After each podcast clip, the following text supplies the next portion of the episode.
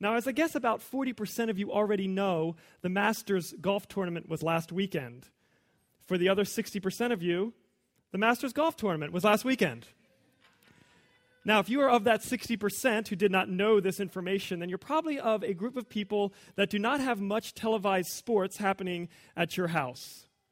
Now, I would argue that I do not have a lot of televised sports going on at my house. And I mean that in the sense that I don't focus on trying to find televised sports to watch. I don't organize my schedule around finding uh, what sports are on. I don't kind of work my Sunday afternoons to catch a certain game. Some of you do, and that's okay. I, however, do not. But what I do enjoy, it's a little like one of those little thrills in my life, is when I go home and I have to grade papers or work on the bills, and I turn on the TV and a sport happens to be on. And I'm like, yes. Because I like having sports on while I pay the bills or grade papers or, you know, write sermons But I would say that I am not a televised sports nut. But I do appreciate sports, and I appreciate particularly what can be learned from playing sports. There's life lessons in sports, isn't there? For example, sports help you to realize some of the harsh reality of life. Like many situations in life, has a winner and a loser. It's a good lesson to learn because there's times in life where you're going to win, and there's times in life where you are going to lose. Now, it doesn't matter the sport, it doesn't matter if it's golf or rugby or track or curling. That's the ice thing. there's a winner and there's a loser. If you're doing something where there's not a winner and a loser, then you're probably on a T ball field with your five year old where everyone scores and everyone wins. And that's so nice. And that's fine, and it's fine. I was there. But when that five year old becomes six and seven and eight, there'll be a winner and there'll be a loser. And in sports, the goal is to not be the loser. In case you're not into sports, I wanted to clear that up. The goal is to not be the loser. Because losing brings all kinds of bad emotions anger, sadness, sorrow are all kind of wrapped up with being the loser. That's why in tournaments, when you're playing for third place, it's called the consolation game. It's because you need to be consoled about the fact that you are a loser. and you have to play yet one more game, not to try to be the winner. You already know you're not the winner. You're just trying to be less of a loser. and so they console you with the consolation game. No one wants the emotional weight that comes with being a loser, the sorrow, the sadness, and perhaps the greatest and most difficult emotion of all, the disappointment. Disappointment is a powerful emotion. We've all experienced it. If you've had a mother, you've experienced it. You get your, you get your um, report card, has a C on it. You come home, you hand it to mom, she looks at it. You say, Mom, are you mad? She says, No, honey, I'm not mad. I'm just disappointed. Oh, you hate it. You're like, No, just be mad. Please be mad. Don't be disappointed. Disappointment is a powerful emotion, and we wish to avoid it. We don't want to be disappointed. We don't want to disappoint others. We don't like disappointment. Recently, the U.S. men's soccer team failed to make it to the London Olympics. Not that I was writing this sermon with a sport on the TV. This is just a sport illustration. I want you to listen to the words that CNN used to describe the loss. The United States men's Olympic soccer team had its hopes dashed Monday night after a dramatic late goal killed its chances of going to London. Those are some strong words. Dramatic, dashed, killed. It's disappointment. In an interview afterwards, the coach of the team called this disappointment, called the emotions, quote, unimaginable. Pretty powerful emotions. disappointment. And it's in no way unique to sports. But it's a good place to start dealing with disappointment because our lives are full of them. It's just something we must accept. As I thought about this during the week and sort of kind of watched as my life went along, I realized I was running across disappointments all the time, little disappointments in life. Many of you may remember a scene from the movie The Princess Bride. There's a man in black, and he's sword fighting Inigo Montoya. And Inigo Montoya, who supposedly is the best, realizes all of a sudden that the man in black is at least as good. And Inigo Montoya says, he asks, Who are you? That's, that's my best Spanish accent. That's, that's all I got for you. He says, Who are you? And the man in black says, No one of consequence. And Montoya says, Oh, I must know. And the man in black says, Get used to disappointment. To which Inigo Montoya responds with a shrug, Okay. And they keep fighting. I think we need to take just that kind of view of the disappointments in life sometimes. They're going to happen. Disappointments in life, little disappointments, are going to consistently happen. A store is out of the item that you were hoping to buy. That little sapling that you planted last fall is dead. It's dead. Move on. That vacation home that you rented online turns out not to have indoor plumbing. These are disappointments in life. And you just sometimes have to just shrug and say, okay, okay. But wouldn't it be nice if life were filled with just these little disappointments? But it's not. Not all disappointments are quite so easy or quite so small or quite so inconsequential. Sometimes we deal with major disappointments. Disappointments that sit on our souls and weigh us down. Disappointments that are life changing and life altering. Many of us have experienced these, these kinds of disappointments. You may be experiencing one now or recently, or, or maybe it happened a while ago, but the disappointment is still weighing on you. It still drags. What do we do with disappointment that we can't just shrug away? Pray with me. Lord, we're going to enter your word together today, this morning, right now as a community, and I ask that your Holy Spirit would empower me to speak your truth, to speak your words, and that your Holy Spirit would empower the hearts of the listeners to receive it. In Jesus' name, amen. Place yourself back. It's Sunday afternoon. The Sunday afternoon of the resurrection. It's a confusing time. The Friday horror of Christ's death and the deathly silence of Saturday has erupted into the bewilderment of Sunday morning. The stone is rolled away, the body is gone. The women claim to have seen angels.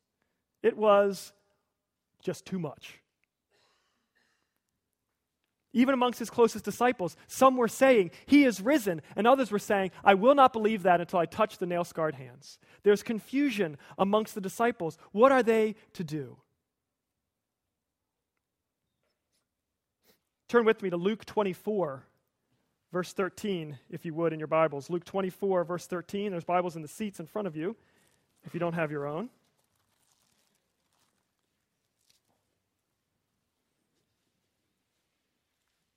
Luke 24, verse 13. What are the followers of Christ to do in such confusion? Well, a couple of them decide to go on a journey, to take a walk, maybe to go home. They take a seven mile trek to Emmaus. Look at verse 13. Now, that same day, that is the day of the resurrection, two of them were going to a village called Emmaus, about seven miles from Jerusalem. They were talking with each other about everything that had happened. And as they talked and discussed these things with each other, Jesus himself came up and walked along with them, but they were kept from recognizing him. He, Jesus, asked them, What are you two discussing as you walk down the road? They stood still, their faces downcast. Now, sometimes when I've imagined this road to Emmaus pair walking at the beginning of the journey, I imagine it more optimistic than I think the text actually says that it is. I've sort of, in the past, imagined sort of this like lively, upbeat conversation. Maybe he's alive, maybe he's alive. But that doesn't seem to be the tack they're taking. It says their faces are downcast, they are crestfallen. I think that word crestfallen, it gives us a good imagery. That's the idea of, you know, a, a, a, bird that has their plume and the crest is fallen, or a, or a soldier's with his plume and his head is, is drooped and, is, and he's looking at the ground. His whole posture shows himself to be crestfallen, to be downcast. They are not able to believe that Christ has risen, so they shuffle along the road, disappointed. So Jesus asks them what they are discussing, but of course they don't know that it's Jesus talking to them. More on that later. Here is his response in verse 18. One of them, named Cleopas, asked him, Are you only a visitor uh, to Jerusalem? And do not know the things that have happened here these days, which is a way of saying, Where have you been? How did you miss this? And Jesus, of course, they don't know it's Jesus, but Jesus says, what, what, what things? About Jesus of Nazareth, they replied. He, he was a prophet, powerful in word and deed before God and all the people. But the chief priests and our rulers handed him over to be sentenced to death, and they crucified him. But we had hoped that he was the one who was going to redeem Israel. And what is more, it is the third day since all this took place. In addition, some of our women amazed us. They went to the tomb early this morning but did not find his body. They came and told us they had seen a vision of angels who said he was alive. Then some of our companions went to the tomb and they found it just as the women had said, but him they did not see. You see, there is a precursor to disappointment. Before you can experience disappointment proper, you must experience something else. Not every loss in life is accompanied by disappointment. Again, thinking about sports, if you, if you go to a game knowing you're the underdog, knowing that you're completely overmatched, you might feel sad to lose. But you, you wouldn't feel disappointment per se because your expectation wasn't to win. So you see, in general, disappointment happens in our lives when we have an expectation that ultimately goes unfulfilled. Before you have disappointment, you must have expectation. So, interestingly, the precursor to disappointment is hope. Disappointment is hope unrealized, it's hope unfulfilled. It may be your hopes or another hopes. It may be a realistic hope or an unrealistic hope. But whatever it is, when expectations are not met, then we experience this thing called disappointment. And oftentimes we have high hopes, and so therefore we have deep disappointments. My mother, who is sitting right here, as long as I can remember, has had a habit that I'm going to share publicly with you without her knowledge. But if you know her, you'll know this habit. And that is if you say the lyric of a song and it triggers in her mind, she will begin singing the song to you. Now, my, the problem is, and well, I mean, there's probably multiple problems, but the problem that I want to focus on is that that every song that comes to her is, is from a decade previous to the 1960s. So, my entire understanding of decades of music is through these little snippets that my mom would sing all growing up. And as I began to grow, I began to learn the key words that I, under all circumstances, must avoid because it would trigger. So you can imagine at some highly formational age, I'm sitting at the dinner table with my friends, my mom. And one of my friends is talking, and, and in conversation, he uses the phrase high hopes. And I go, no, no, no, no, oh, no, no. My mom perks up And she bursts out into these lyrics, which are completely incomprehensible to, the, to a 16 year old in the 1980s. Just what makes that little old ant think he'll move that rubber tree plant? Mom, please, please.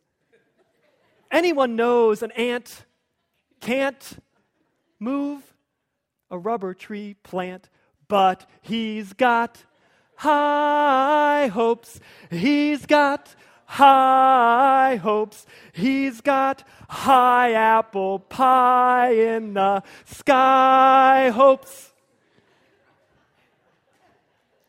You, you, uh, you, you can pray for me.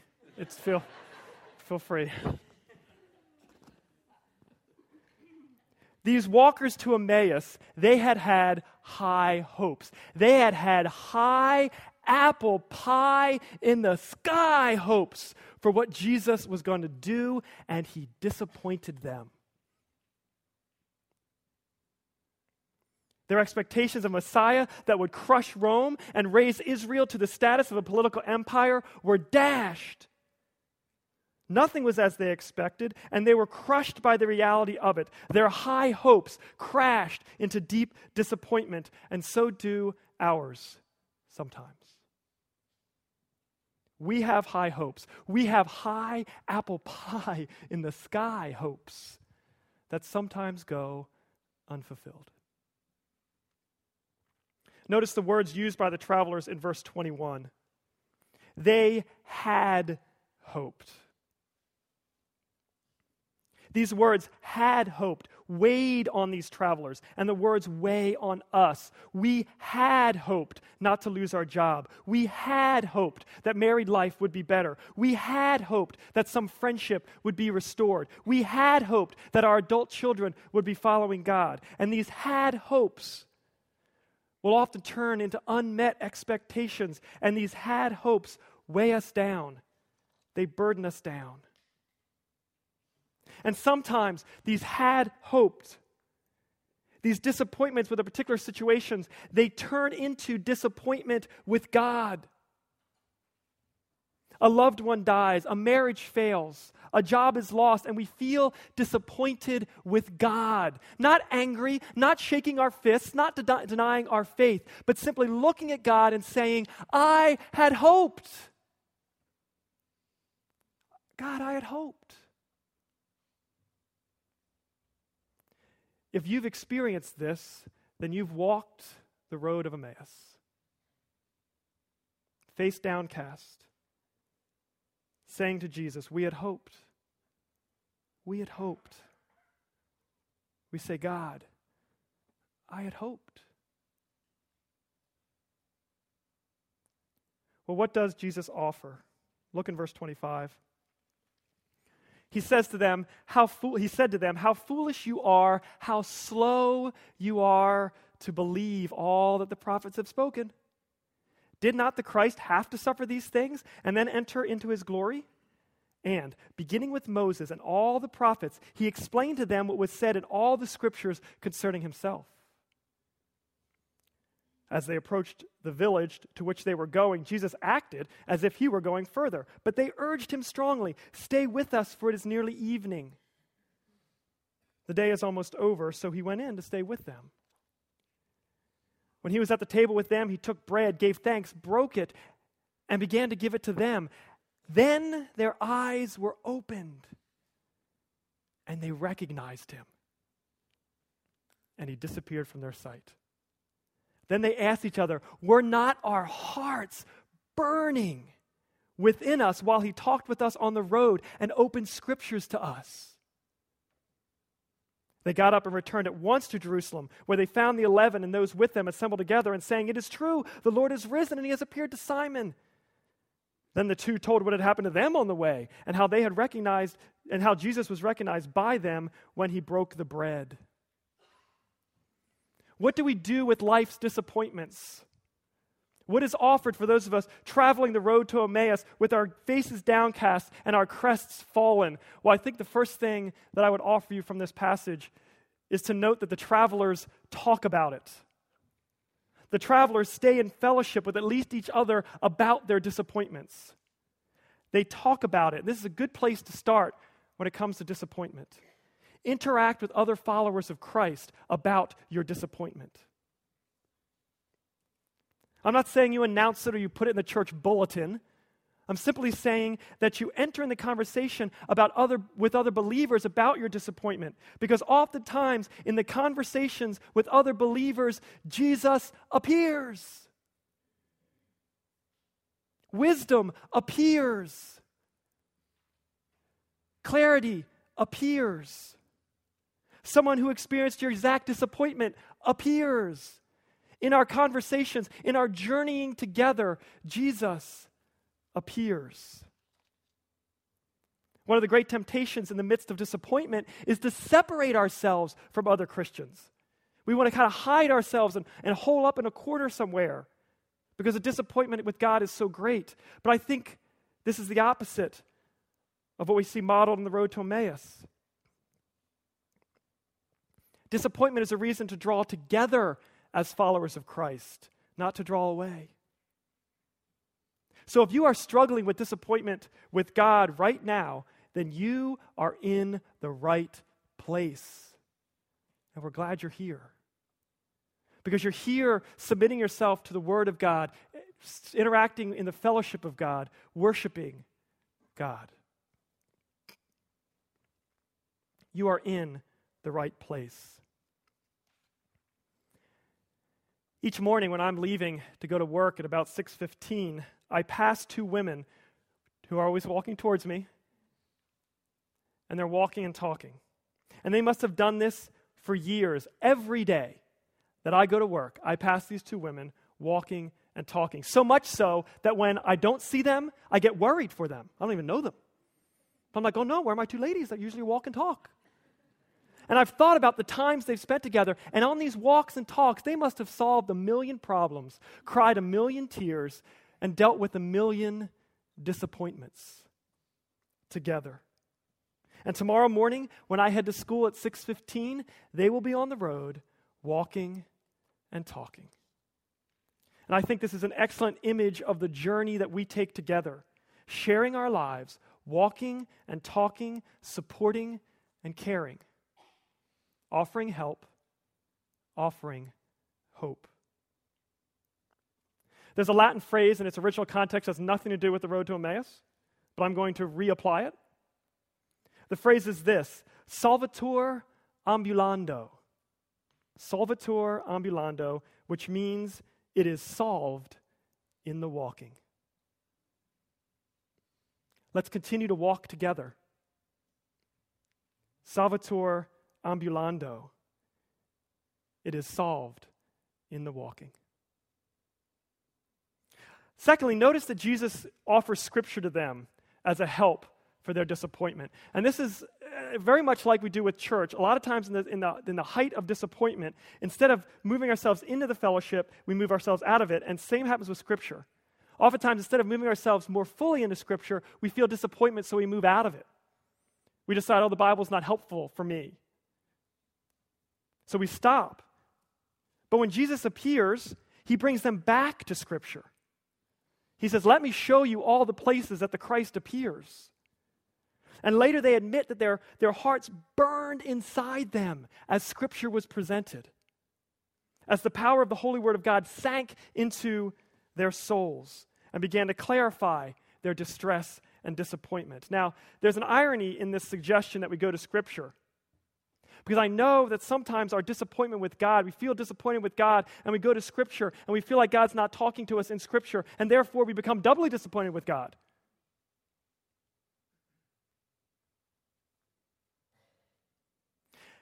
And there may be a lot of reasons that this happens, but I think one of the reasons is that we approach the Scripture wrongly. We approach it too much sometimes like a book of magic tricks, or a recipe book, or a how to guide. We sort of randomly open it up, hoping to find the right recipe. And by God's grace, as many of you know, by God's grace, sometimes we open it up and God speaks to us from some random passage in Malachi, and we know the Spirit has spoken to us. But the model that Jesus gives us on the road to Emmaus is a more cumulative model. It doesn't say, well, G- when Jesus responded by hunting and pecking through, through Psalms for a while until he found the right verse. Right? It says he went from the beginning of Scripture to the end and showed all the places where the Christ was present. What we need to deal with our disappointments is a habit of being in Scripture. That we take in the words of God not in a I want to solve today's problem sort of way, but in I want to understand the mind of God sort of way. To understand the ways of God, we must understand the mind of God. And we do this through consistent study of Scripture.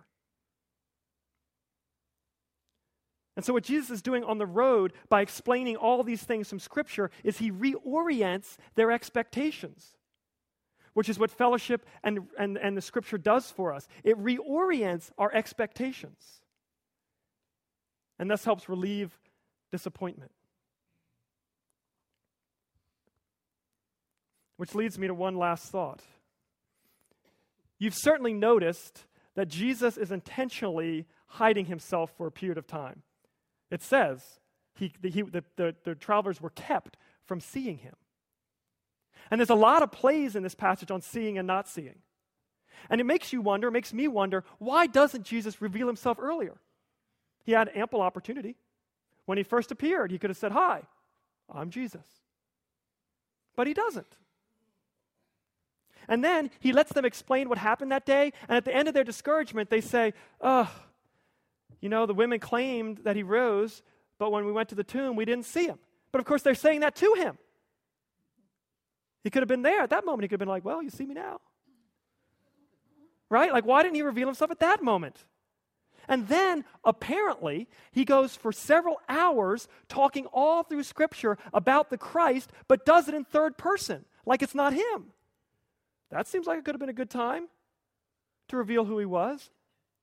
And then, and then at the table, he breaks the bread. And when he breaks the bread and hands it to them, all of a sudden their eyes are opened and they see him. And what happens? He disappears. The moment he's, he is seen and recognized, he disappears. What is that? What is Christ doing with this whole seeing me, not seeing me uh, routine that goes on with the road to Emmaus? Well, here's what I'd like to suggest I'd like to suggest that Jesus is modeling for them the upcoming role of the Holy Spirit. I'm beginning to teach them by saying the physical presence that you've become used to is going to be transformed into a spiritual presence that you need to start getting used to. You're not going to see me like you used to. You're going to have to see differently. In short, he's almost saying to them, listen, guys, no longer can you believe your eyes. You're going to have to learn to see differently. Just later in this very same text, in verse 49, Jesus says, I'm going to send you what my Father has promised, meaning the Holy Spirit. But stay, into the, stay in the city until you have been clothed with power on high. This week, I had an eye problem. I went to the doctor. My eye was painful and swollen. I went to the doctor and I was diagnosed with iritis, which is sort of like a swelling of the eyeball. Iritis is a sanitary medical term for feeling like your eyeball is going to explode out of your head.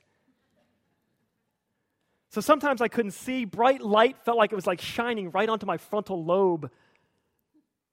And even now, this side of my, obviously I'm wearing my glasses, can't wear contacts.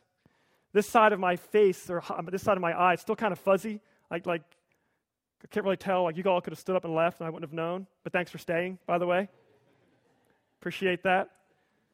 My sermon notes, which usually clock in at eight pages, I'd write in this huge font so that I could see it.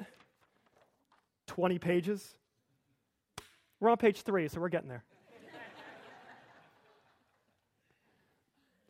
So I was obsessed this week with my eyesight while at the same time writing about this section on spiritual eyesight. And I realized when my eyes started to get funky, I was on it. At the doctor's, I got eye drops. I got like a whole row of them. I just lie, just myself under them and just drop them in. I was on it. I'm not going to mess with my eyes. And yet I'm so much slower to diagnose and take care of spiritual fuzziness when the eyes of my spirit have got darkened, I just start living with it. I decide it's okay if things are a little fuzzy.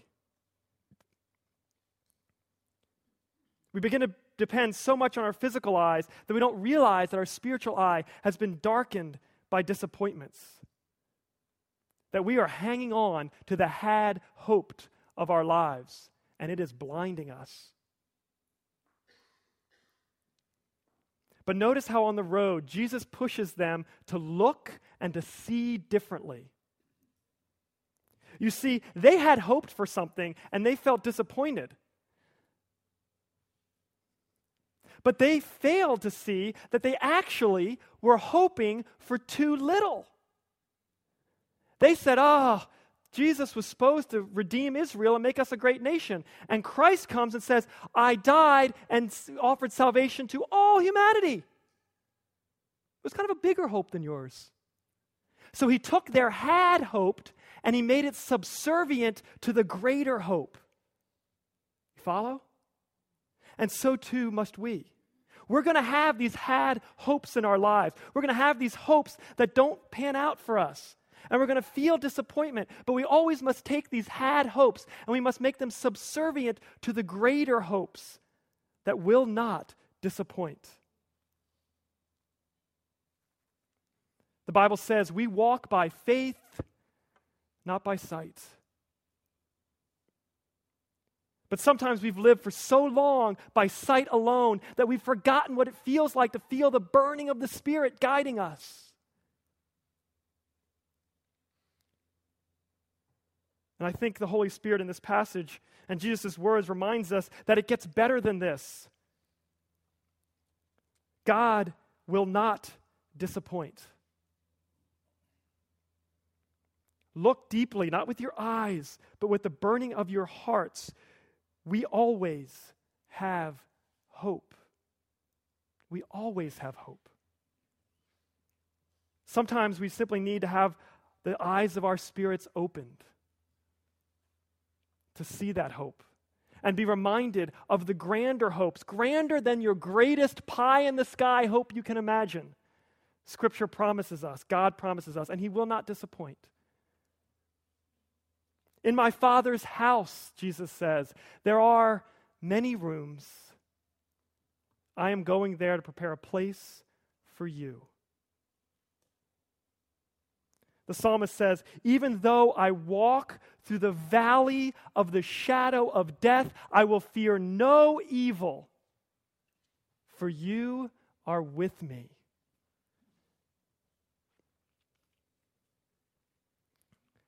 And John in Revelation says, I heard a loud voice from the throne saying, Look, God's dwelling place is now among the people. They will be his people, and God himself will be with them. He will wipe every tear from their eye. There will be no more mourning, or crying, or pain. For the old order of things has passed away. We have been given grand hopes that will not disappoint. Today may be the day for you to believe again, to hope again. Notice that Jesus began his response to the traveler's disappointment by saying they were slow to believe. But he goes on to remind them and to remind us that we believe not because of what we can see, we believe because of what Christ has done. He is risen. And because of his resurrection, we always have hope.